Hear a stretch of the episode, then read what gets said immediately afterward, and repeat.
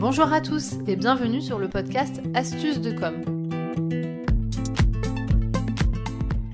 Je suis Natalia Montfort, fondatrice de l'agence de communication Optimize NC à Bordeaux et formatrice en réseaux sociaux. Qu'est-ce que vous allez trouver dans les podcasts Astuces de com? Tout simplement, comme son nom l'indique, des conseils, des trucs et astuces pour apprendre à gérer votre communication au quotidien. C'est parti pour un nouvel épisode du podcast Astuces de com.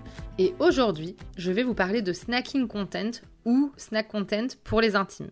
Qu'est-ce que c'est? Peut-être que vous n'avez jamais entendu parler ce terme, donc pas de panique, je vous explique ça avant euh, de vous donner mes conseils pour l'appliquer. Le snack content, c'est tout simplement le fait de créer des contenus très courts, donc ce qu'on appelle des micro-contenus, qui vont être diffusés euh, dans votre communication et surtout, notamment sur les réseaux sociaux.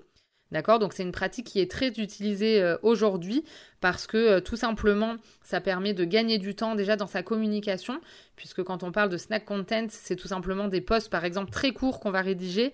Donc c'est euh, un gain de temps énorme quand on peut se permettre de rédiger des contenus courts comme ça. Mais ce n'est pas tout. Pourquoi ça fonctionne? Tout simplement parce qu'aujourd'hui, dans l'ère du digital de nos jours, en fait, on consomme du contenu vraiment de manière... Enfin, c'est énorme tous les contenus auxquels on est confronté au quotidien. Et en fait, les personnes qui consomment votre contenu, souvent n'ont pas envie de lire si c'est des contenus trop longs. Donc le fait de faire des contenus courts comme ça, mais de manière plus régulière et sur des sujets spécifiques, ça va vraiment attirer leur attention. Ça va vous permettre d'être consommé euh, de manière plus rapide, plus efficace. Donc forcément, ça va vous donner euh, potentiellement plus de visibilité. Attention toutefois, il faut que ça soit adapté à votre cible.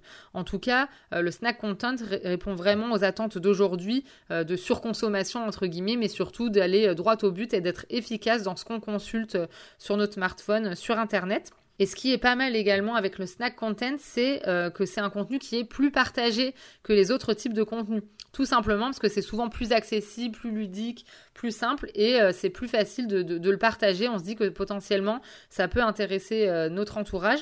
Donc c'est un contenu qu'on va vraiment repartager mais également c'est un contenu qui suscite des interactions. Et vous allez le voir tout à l'heure, parce que le type de contenu qu'on fait en snack content, c'est vraiment un contenu euh, qui va favoriser l'engagement, les commentaires, les likes, etc. Donc maintenant que vous avez compris l'intérêt du snack content, qui est à la fois le vôtre en gain de temps, mais euh, celui des internautes en gain de temps également, mais également puisque c'est plus ludique, maintenant j'aimerais vous donner des exemples, parce que c'est bien beau, mais comment on fait euh, du snack content?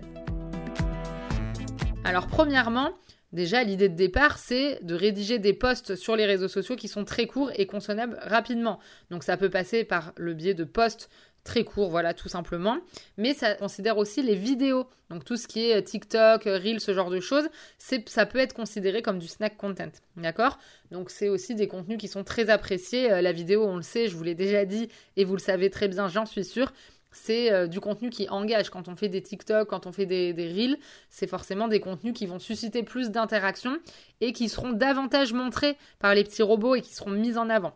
Mais au-delà de ces deux types de contenus, quand on veut faire du snack content, on peut euh, souvent faire aussi des infographies.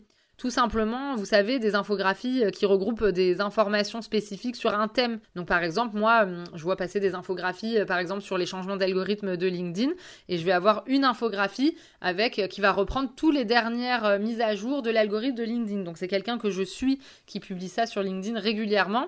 Et en fait, il a tout résumé au même endroit. Moi, je le vois d'un coup, c'est simple, ça attire l'œil, et les infographies comme ça, ça plaît beaucoup.